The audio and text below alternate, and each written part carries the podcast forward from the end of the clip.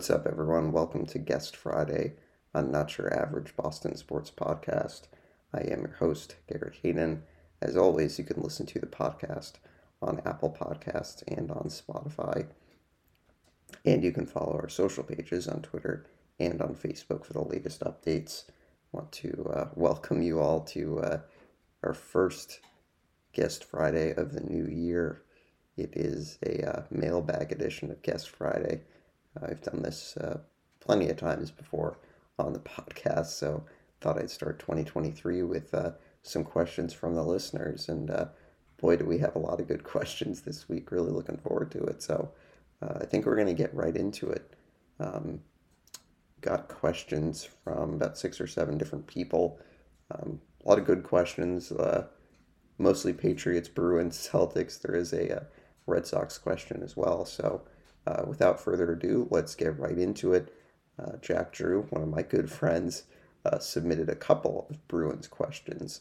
Um, so his first question was Do you think the way the Bruins are using Ullmark and Swayman, or read the question wrong, do you think the way the Bruins. Do you think the Bruins are using Ullmark and Swayman well at this point in the season? I don't know why I copied that question wrong, but that's basically do you think the Bruins are using both goalies well at this point in the season? So I've spoken about this plenty of times um, on the podcast, and um, I think it's a good question because I think it's something that I've brought up plenty of times this year that, you know, I don't think the Bruins are using them badly. Um, I'll just say that. I don't think it's been poor. You know, I think Jim Montgomery has kind of used the adage of who's hot and, you know, Ullmark's been the hottest goalie in the NHL this entire season. You know, you look at the numbers 21, 1 and 1. You know, you could, you could, those are video game numbers, essentially. So, you know, I think what the Bruins are doing is riding the hot hand. You know, Ullmark getting the majority of the starts. Um, you know, you look at the starts this season by goaltenders. Bruins have played 38 games. Ullmark has started 24 games. Swayman started 13. Then they had Keith Kinkaid start a game earlier in the season. So, you know, if you look at that split, it's basically a two thirds, if my math is correct. I think it's it's I think it's about two thirds um, of the games that Ullmark's playing, and you know, I think that yes, he's been playing excellent this season. I think my concern is, you know, once you get deeper into the season, you know, is he going to have issues where maybe he slows down because the rate that he's playing games, it's the highest rate he's ever played games in his career. So, you know, I think you wonder about that. You know, I think Swayman's a player that, you know, I think has had tough games this year. Um, but I really think that it's because of the you know, kind of infrequent starts that he's getting. You know, he was basically splitting the net last year 50 50. And, you know, I think playing a third of the games definitely has an effect that he's not as fresh as maybe he was last season, getting to play a lot more often, you know, and I think it's just kind of the way it's gone. I don't think I would say that they're using them poorly. You know, I think that they're using them well enough because Ullmark's, you know, been unbelievable. He's been so good that you really don't have any concerns when you put him into games. You know, I think Swayman's been playing better recently, but I think, you know, the Bruins have just been playing the hot hand, um, which I think is probably the easiest way to, to answer that question. So, uh, Jack's second question was a two part question. Um, and so the first part of this, would you like to see guys like uh, Fabian Lysell and John Beecher get time with the big boys come this spring. So, oh, I'm sorry, I read that poorly again. Um, so the two part question is Would you like to see guys like Lysell and Beecher get time with the big boys come this spring, or would you not want to mess with the mojo of this current roster? So I think personally, I would like to see both of those guys get some time with the Bruins. You know, I think that for one of those guys at least, or maybe both of those guys, you could see them getting games at the very end of the season you know, when the Bruins have clinched a playoff spot and, you know, are kind of resting guys. I think you could see the both of them play, and I think I would like to see that because I think Lysell's skill set really translates well to the NHL. He's been a point per game player in the AHL, um, and I think you know really high level skill. Um, kind of had a disappointing showing at the World Juniors, but you know things like that happen with young players, and I think he's a guy that plays with a lot of skill and plays with a lot of speed, and I think he could definitely get a look. And I think that you know, as we're recording this on Friday morning, Jake DeBrusk is out for about a month with the uh, fracture in his leg. Um, so I think Lysell could possibly even uh, slot in soon, you know, like within the month. I think if the Bruins think that, you know, they need to bring someone else in to kind of give them a jump offensively, um, you know, you could see him getting some time. You know, Beecher, I think, is a guy that probably doesn't play significant minutes for the Bruins this year unless there's a serious injury.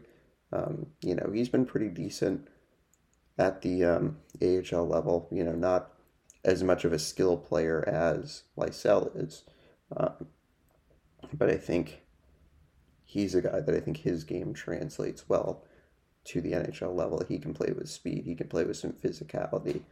Um, so I think I would be open to either of those guys getting time.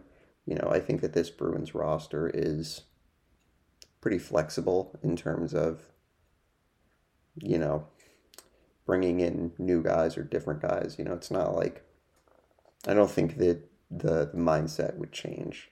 Um, you know, I think that this is a team that is very professional and they really, honestly, I mean, I don't want to say don't care who's playing, but I think that it's such a good environment that you know they can kind of withstand anything whether a player gets hurt or a player gets traded or you know a player gets brought up from providence like i think you're not really going to see much change but um, i think to answer the question i would like to see both of those guys get some time with the bruins this spring whether it's you know an end of the season game or you know perhaps it's a playoff game. You know, you never know if someone like Lysell could bring you a Tyler Seguin like effect um, that the Bruins had when they went on their cup run in 2011. That, you know, Seguin was a kid that played a lot in that playoff run and played really well. So you could see something like that, you know, but I do think that both of them do make their NHL debuts um, this season. Lysell probably more than Beecher, but I wouldn't be surprised um, if both of them get in. So now we're going to move on to a couple of Patriot questions that uh, my dad uh, wanted me to answer. So his first question um, is Mac Jones still with the Patriots in five years? Now this is probably the most the, the most interesting question that um, I've kind of been been thinking about for the last couple days, and so I think that it's hard to judge him right now as to you know where he'll be in five years. You know, I think um, he after this season has two more years left on his rookie deal, um, and then has a fifth year option. So in five years, twenty twenty seven, he would you know be into his second contract, whether that's with the Patriots or not. So to be honest, I've gone back and forth on this a lot because I think, you know, he has a good skill set and I think has the tools to be a successful quarterback. You know, I just don't know if you judge some of these, you know, quarterbacks that have gotten these big, you know, guaranteed money, big deals that is Mac Jones going to want one of those deals after his rookie deal is up? Now, I think things could change in three years. You kind of don't really know how he's going to do in the next couple of years. You know, you would hope that they can bring in an offensive coordinator and have some stability at that spot and that particular person, whoever it is, can last for a couple of seasons and, and last for a couple of seasons, and you can see what Mac can really do with someone like that. So I would say yes, that he'll still be with the Patriots. You know, I think that the advantages of right now is he's not making a lot of money. And so, you know, you per, you probably want to keep you know, your quarterback on a team friendly deal for as long as possible. And then the question becomes, you know, what is Mac thinking in terms of money? You know, clearly he will want to get paid. Clearly, I think if things, if he progresses the way that we think, I think that he would want to stay here. You know, I can't imagine that he's going to be someone who's going to, you know, want out you know, I think unless things are really challenging for him or the offense, then maybe there's a change. But I think if you can get someone like Bill O'Brien to come in and coach this offense and be with him for a couple of years, I think that the likelihood is he would want to stick he would want to stick around. So I think I'll say yes. Um, you know, it's just uh, hard to know. Yeah, it's really hard to know, but I think my gut tells me yes, that he will be playing under a second contract with the Patriots um, in five years. Um, another question um, from my dad is Bill Belichick still coaching the Patriots in five years? Now, that I think is a way more complex question um, because I think I think just knowing Bill and knowing him for or how we've known him as his fans and whoever that um, still wants to coach, you know, and I think you can't really see him stepping away anytime soon, you know, but I thought about this that I think the only way that he steps away is if he feels that the team is in good hands. You know, if someone like Kraft thinks that the Bruins or, Patriots are in good hands, if they have someone who can be that next head coach, you know, whoever it may be, you know, I think that that's probably a situation where you could see him stepping away if things are in a good spot. Now, I think, you know, Mac Jones might have a little bit to do with that, that, you know, if he does stay on past his rookie contract, and presumably is playing well enough at the quarterback spot, you know, you could think that, okay, he sees that Mac Jones has developed enough that, you know, he can feel comfortable in moving on. Um, but I think it really just depends on Bill, you know, how many more years does he want to be doing this? And I think it's something that I think the Patriots are definitely going to need to monitor over the next couple of years. Um, So, you know, very interested to see how that works. But um, I would, I think, just to answer the question, I think I might say no. I think I might say no. And I think that will he be coaching another team? No. I think he will retire in the next five years because I think he's, you know, in his early 70s. And I think,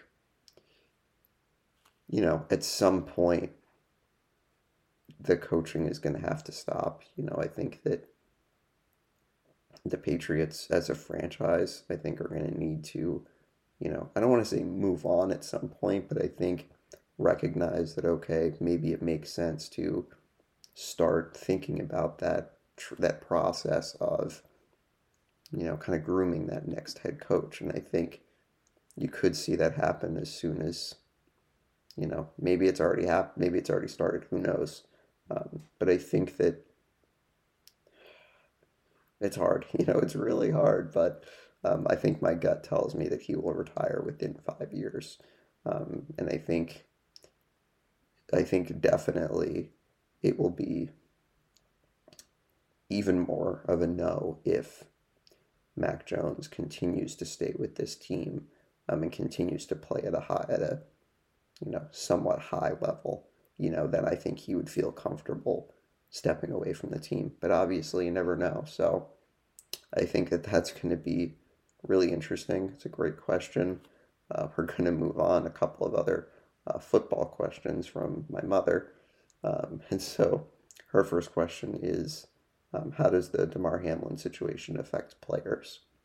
So, you know, clearly we spoke about this earlier in the week, and uh, throughout the week, um, Damar has made tremendous improvements um, over the last few days, and actually, literally just this moment, got a uh, Bleacher Report notification that he has um, begun speaking with his family.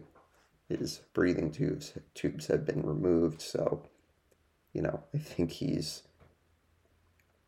looking like he is going to come out of this um, and be and then survive. You know, which is really kind of amazing. You know, when you look at the way that the medical personnel and you know the team at the uh, University of Cincinnati Medical Center have come together um, to you know save his life. You know, is really really amazing, and it goes to show you that you know those people are very special people and are amazing at what they do. So I think to answer this question, I think that it affects the players a lot. Um, I think that it definitely, I don't want to say creates some fear, but I think it kind of, it kind of reinforces the notion of, you know, you want to make sure that you're taken care of for the rest of your life playing a sport. And I think that um, or reinforces the notion that it can like something like that can be taken away from you so quickly you know and i think that it affects the players that you know it kind of is. You know there's definitely some fear but i think there's also an, a, a, an aspect to it where i think that you could see you know whenever the next collective bargaining agreement is up that the players are you know very firmly stanced in making sure the contracts are guaranteed um, because you never know when something like that might happen. So I think players wanting to make sure that you know players that they can be taken care of if you know God forbid something like this happens to to them or their family or something like this happens to them so that they can you know take care of themselves and their family and I think you know, someone like Damar who's in his second year, it's, you know, it's not a guarantee that he's making a lot of money. And I think that, you know, there needs to be some type of change with this situation. You know, I don't think that there's really a lot that can be changed from a safety perspective and like a protection perspective. Um, because I think the way that I understand the way that the the play happened, it was kind of a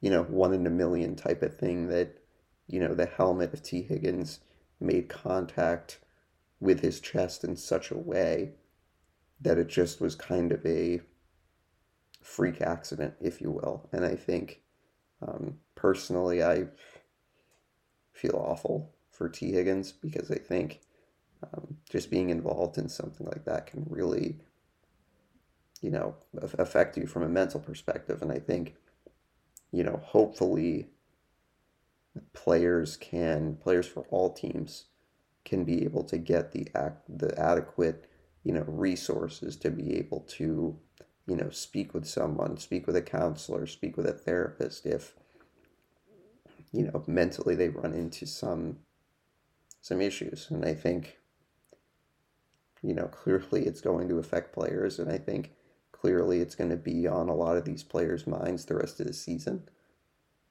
You know, and I think especially week 18 and, you know, going into the playoffs, I think that it's a situation that I think is going to be on everyone's mind. Um, so, the other question that my mom sent in is uh, Will the Patriots make any coaching changes for next year? So, I think the short answer is yes. You know, I think who they necessarily hire. Don't really think I can say for sure. However, I think me personally, in a perfect world, the Patriots, you know, bring back Bill O'Brien. He can kind of oversee the offense, you know, call the plays that it kind of is just one person that brings everything together. So I think that yes, they will make coaching changes. They will bring in an offensive coach to, you know, or, you know, an offensive coordinator that has experience on offense that can kind of pull the whole group together. And so I think that is probably the most significant thing that happens. I could definitely see some coaches getting reassigned. Um, I think that Matt Patricia, you know, either he goes back to coaching defense or the Patriots put him into a, you know, more of a front office role that he keeps the, you know, senior football advisor, you know, tag or whatever it is. Um, I think it's one of those two things. I think for Joe Judge, you know, could go back to special teams, um, you know, could get reassigned. Uh, Cameron Achord, I also think, could get reassigned or possibly let go. The Patriots have had some have had some issues on special teams this year, so you know he could be reassigned. I think that that's possible. You know, it could be interesting if Jerod Mayo takes a head coaching job somewhere do the Patriots then need to move someone over to defense? You know, in that in that uh, situation, does Matt Patricia get moved back to defense? Um, I think, you know, not to make a comparison to a different sport, but I think, you know, when we talked about the Red Sox and trying to make things easier for your organization, I think the Patriots can do that, and I think the easiest way to do that is bring back Bill O'Brien. He has some experience with the organization, you know, knows Belichick, knows Kraft, and, you know, most importantly, knows Mac Jones and is familiar with him and can put him in a situation to be most most successful. So I think that is probably what happens in terms of other, you know, outside hires. I'm not sure. It probably depends on whether Jerod Mayo takes a head coaching job and does he bring any of his assistants with him? You know, who knows? So I think that yes, there will be changes on the coaching staff. Um, couple or question here from um, my good friend Alex Mobosley. He wants to know uh, Do you think the Bruins have a higher momentum winning the Winter Classic going into the West Coast trip? So I think um, with the way that the Bruins performed on Monday um, afternoon, you know, I think it does give them a big boost. I think that it, you know, gives them more of a momentum boost than maybe a regular season game would. Um, I think just because of how how special it was, um, and I think clearly the momentum has worked. Bruins win last night in in Los Angeles, five to two, is a really good third period performance. So, you know, I think that, yeah, they do have a, you know, larger bit of momentum than they would in maybe a regular game, you know, on Monday afternoon. So, um, and clearly, you know, it worked. The momentum definitely uh, carried over. So, um, a couple of questions from um, Evan Greasing, who's been on the pod before. Um, Alex has also been on the pod before. Um, and so Evan's first question is what is the ceiling for the Patriots if they make the playoffs? So I think maybe we talked about this briefly earlier in the week, but I think probably the ceiling for the Patriots is, you know, maybe a first round upset, you know, but it's like everything is going to have to be perfect in that situation. I think that the opponent, you know, kind of kind of matters. Um, if it's Cincinnati, if it's Kansas City, if it's Buffalo, you know, I think if it's Buffalo, they're probably the least likely to beat that team. But you looked at the way Kansas City has played against some bad teams this year. Houston took them to overtime a couple of weeks ago. You know, they went down to the wire against Denver last week. So I think the Patriots, if they do, you know, what they do best, which is create turnovers on defense, don't turn the ball over on offense, you know, ride Rhamondre Stevenson, you could feasibly see them pulling an upset. You know, I'm not saying that it's likely, not at all, but I think if you go into Kansas City or if you go into Cincinnati, you know, you get to their quarterback, you force them into mistakes, which obviously is easier said than done. But we've seen this defense be able to make plays and score touchdowns. And I think Mac Jones and the offense has looked a little bit better recently. They're not turning the ball over. You know, yeah, they're not making, you know, explosive plays or whatever you want to say. But I think that if they, you know, control the clock, control the ground game, they could pull an upset. You know, I think that that is probably the ceiling, the absolute best case scenario that they pull off an upset in the first round. But I don't think that that's incredibly likely um, because I think that I still am not wild about their chances to make the playoffs you know, based on who they're playing this weekend. So um, we'll see, though. Um, Evan also asked, at this point in the NBA season, do you think Joe Mazzulla is set to keep his job for next season? This is probably the most difficult question I've gotten this week. Uh, it's hard because I think that he has done an exceptional job. I think that the players love him, and I think you know, have performed incredibly well this season. You know, 27 and 12 after the win last night um, against the Mavericks. And I think, you know, who knows what's going to happen. You know, Ime Udoka still, you know, with the one year suspension and it's really hard to know, you know, what happens at the end of the season. Um, I would say that based on the way the Celtics have played, I would say you know, that yes, I think Joe keeps his job next year. You know, I think that, you know, once the suspension for Ime Udoka is through, you know, then the Celtics maybe just get rid of him somehow. You know, I don't know how that's going to work exactly, but I think that Joe's done a fantastic job. And I think that, you know, a lot of kudos goes to the players for, you know, having to deal with that situation at the beginning of the season, having to stay focused and power through. And, you know, 27 and 12 is a fantastic spot to be. Um, so I think all signs point to yes, that Joe Mazzulla will be, you know, keeping his job next season. So a couple, a number of Celtics questions here. A couple from my younger brother Carter. So he wants to know uh, how can the Celtics find a way to get back on track? So, you know, it's the time of this taping, the Celtics or time time of this recording, I should say.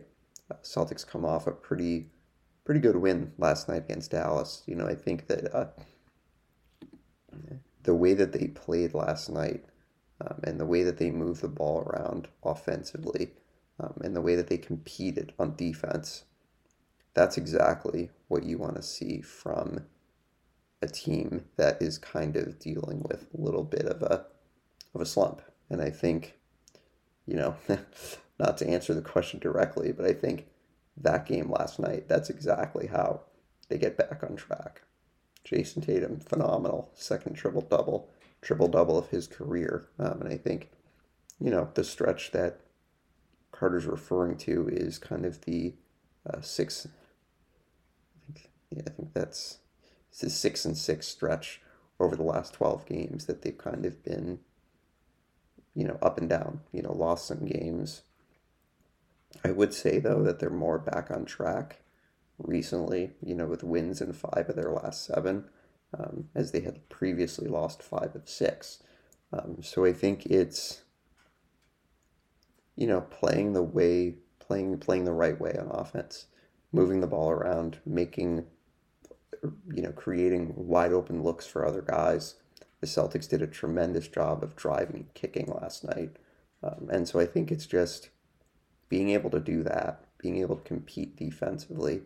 Um, I think a lot of it has to do with mindset. That I think, you know, the Celtics are sometimes coming into games where they're not taking the opponent as seriously as they should. You know, and I think that that was evident on Tuesday night against the Thunder, in which I don't really think the Celtics brought the requisite effort um, in that game. And I think just having the correct mindset, having the correct mindset that you're going to come into a game and you're going to set the tone. You know, you're going to be the aggressor. You're not going to let another team be the aggressor. And I think, obviously, when you're playing on the road, that's easier said than done because I think oftentimes a home team welcoming in the, you know, defending Eastern Conference champions, easier for them to, you know, get up get up for a game like that. So, you know, I think it's again, like I said, moving the ball with purpose on offense and you know, playing hard nosed defense, which is exactly what they is exactly what they did last night. So, you know, you hope that that continues there's kind of a trap game on Saturday coming up against the Spurs. You know, you hope the Celtics can have that same mentality that they had uh, last night in Dallas. So, Carter's second question Can Payton Pritchard be a player playing 10 minutes per game and sufficiently help the team win games? So, this is a tough question. Um, tough in the sense that I don't think a lot of people are going to like the answer. Um, I think personally, um, I can't see him playing 10 minutes a night. You know, I know that this season he is quite literally averaging 10 minutes a game. Um, but I just think that you look at the way this Celtics team is built with the guards that they have, you know, Brogdon, Smart, Derrick White, all three of those guys can handle the basketball and run an offense. And it's not to say that Payton can't do that because we've seen him do that. And I think that he has great skill. And I think, you know, I just, I just can't see him being a player that consistently can get 10 minutes every night because, you know, you look at the last 10 games, for example, he's only played six and a half minutes. Or that that's the minutes that he's averaged over the last 10 games. And it's just, I don't know if I really see him being able to get, you know, 10 minutes per night because 10 minutes is a lot of time. Um, and I think when you consider the guards that the Celtics have, it's just, he's kind of just caught behind some guys. Um, now, he is a player that can absolutely help the team win. You know, he's a guy that we've seen at spots over the last two years, you know, regular season and playoffs, be able to come in and make an impact you know, knock down threes, play aggressively, get to the basket, you know, be a scrappy defender. And I think he does have the skill to be an NBA player. You know, we know that he's a he is a good player. And I think, you know, does he get a larger opportunity with another team? He probably does. You know, I think that wouldn't be surprised, you know, if he's someone that gets traded um, at the trade deadline. You know, it it would stink, but I think just in terms of his him being able to have an opportunity, I just don't know if it's here. You know, I don't know if he can be a player that can consistently get ten minutes a night. You know, just not sure if that's going to be possible for him. Um, so we have a number of Celtics questions uh, from the uh, next person that submitted questions, uh, Derek Welch. Um, so three questions about the Celtics. Uh, the first is a two-part question, and the uh, what do you think is the major issue with the few games the Celtics have been losing? Does it have anything to do with Joe Mazzulla? So, you know, mentioned it briefly with Carter's first question. I think the major issue is the mindset, and I think the Celtics have gone into some games, you know, with some complacency.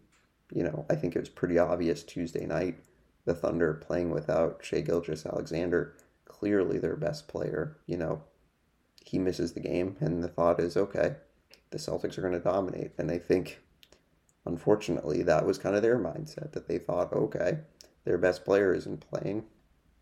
You know, we don't have to play as hard. And I think you know, I think that that's concerning. um, when you're playing some teams like that, where the Celtics have lost some games this year against teams that are not very good. Um, and I think that the mindset needs to be every single game that a team that you are playing is going to come in with the mindset of we are playing the defending Eastern Conference champions. We need to bring it. And I think that sometimes the Celtics don't meet that same mindset that these teams are going to be gunning for us. We're not going to let them set the tone. And I think the Celtics have let that kind of get away from them in some of these games that they've lost, that they've not taken games as seriously as they should. And I think, you know, that's not every single game, but I think some of the other games they've lost, they've had this mindset of, you know, when their shots don't fall, they kind of revert back to the team that they were in the first half of last season, where they just stop moving the ball, you know, stop playing offense the way that they need to. And I think it's really just kind of a mindset thing. And I think, you know, yeah, can can the coach do a job to keep them motivated? Absolutely. But I also think, you know, this is a core group of players in Smart, Brown, and Tatum that have been together for, you know, over five over five years. All three of them have been together for four or five years. And I think they need to be able to set the tone for the team. And yes, is it the coach's job in some way to motivate the team? Absolutely. But I also think that, you know, Mazzulla is a coach where he's just going to tell the guys that, you know, you know the way that you need to play.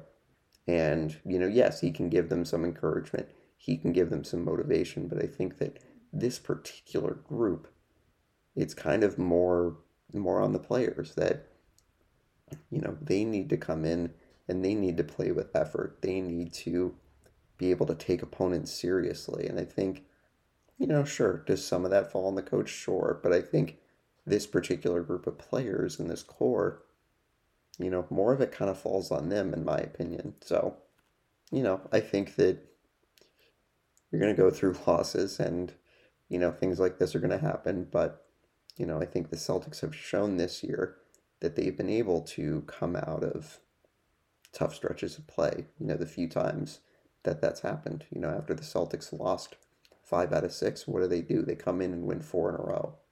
You know, what do they lose? What do they do after losing two disappointing games on the road? They come right back and beat a quality opponent. You know, so the returns on games that like games that they come into after losing, they've had good mindset. So I think that's at least a positive at this point. So uh, Derek's other two Celtics questions: What percentage chance would you give Jayson Tatum to win the MVP at this point? So I was thinking about this in terms of you know some of the other guys that I think have good chances to win MVP. You know, I think you look at someone like Jokic, you look at someone like Luka, I think the two of them probably have the best chance to win. You know, if two of them are close to having like a one in three chance, I would say that Jayson maybe has a you know 20 to 25 percent. Now I know that that sounds low, but I think if you consider 25 percent, that's one in four. You know, one in four chance, and I think that that's probably what it is. You know, Jokic is someone who's just ridiculous every single night, and I think there is a good chance that he could win it for a third year in a row. Uh, Luka's been unbelievable lately, although Jayson Tatum kind of really outplayed him last night. And I think you could argue that he outplayed Luka in the first game that they had against each other. Luka obviously scored more points, but I think Jayson was the better player that game too. And I think something should be said for the fact that Jayson's been able to go up against other MVP candidates and outperform. Now, he hasn't done that every single time, but I think most of those matchups he's been the better player. And I think, you know, no, is that that's not the deciding factor for MVP, but I think it counts for something. So I do think at this point, Jayson's chances are about one in five or one in four. Can they improve? Absolutely. You know, I think if he's recording triple doubles with a little bit more frequency, if he's playing at a high level defensively, if he's shooting better from three, you know, and the Celtics continue to have the best record in the league, then I think his chances get even better. So 20 to 25% sounds low, but I don't think it's, you know, no chance. Like, I think it's a pretty good chance that he could win um, when it's all said and done. So, uh, Derek's last Celtics question um, at this point is Jaylen Brown an all NBA player? That's a difficult question uh, because I think there are a lot of, you know, guards right now in the NBA that are having tremendous seasons and recently playing really well. You know, you look at someone like Kyrie, you look at someone like Donovan Mitchell. You know, I think that's just naming a couple off the top, off the top of my head. And I think, you know, Luka's a guy who's a guard that absolutely has a chance to make, you know, all NBA first team if we're talking about that, or second team. I think that Jaylen is an all NBA player at this point in the season. I think that on a personal level, he's kind of let me down defensively. And I think that other people might say the same that he's maybe not playing the level of defense that you would expect from him. Um, now, looking at his offensive game, he's had some big games this year. He's had some games where he is the aggressor. He is taking it to the basket. He's making shots, you know, unbelievably efficient from that, you know, mid range spot. You know, I think that at this point he's an all NBA player, but I think for him to play better defense, I think that that could solidify his spot that maybe it's higher than, you know, an all NBA third team or second team, you know, that can he be able to pick up that part of his game where, you know, he can be clearly an all NBA second team. I don't think he's an all NBA first team player. I think, that he's going to have to like you know, be even more spectacular. Um, I think Jayson's pretty sure that he's an All NBA first team at this point, um, but I think Jayson or Jaylen, excuse me, definitely is a third team selection, maybe even a second team at this point. So, uh, Derek's Derek's last question, and this is actually the last question um, of the uh, mailbag um, Red Sox question. and so, Derek's two part question here. Uh, do you think the Red Sox are done adding this offseason? And how confident are you in them going into the season? So, what I'll say, Derek, is uh, still about a month away from pitchers and catchers. So, you know, I think I'm still kind of waiting to see what else they do. Um, so, in terms of my confidence level, I think, you know, my confidence level doesn't change with the big Devers extension you know, 11 years for 331 million. My thoughts on this upcoming season don't really change um, because he was still going to be with the team this season, I think, regardless. So, you know, I think based on the moves that they've made, I think that it really could go one of two ways that the moves that they make end up being, you know, really shrewd and they end up paying off, you know. Um, Yoshida, the Spanish or the Japanese outfielder the Red Sox brought in, you know, he turns out to be an on base machine um, and hits some home runs and is a really big time player. You know, Trevor Story stays healthy and produces at, you know, in his prime Colorado Rockies numbers. You know, Devers continues to be just mashing the ball. You know, Triston Casas hits for average and hits for power. Uh, the starting pitching stays healthy, and the bullpen is, you know, really, really improved. So I think my confidence level is fairly, you know, average. You know, I'm not going to say that, oh, I'm so excited or I'm, you know, so pessimistic because I think the season really could go that it either goes very positively or very poorly. You know, maybe there's a little bit of a gray area where some of those things that I mentioned aren't perfect, that, you know, maybe the rotation struggles to stay healthy. You have one of those guys offensively struggle. You know, I really think it's anything's on the table. Um, but I think in terms of my confidence level, it's probably similar to the level that it is most seasons where it's not over the moon, but it's not like, oh my God, they're going to be terrible.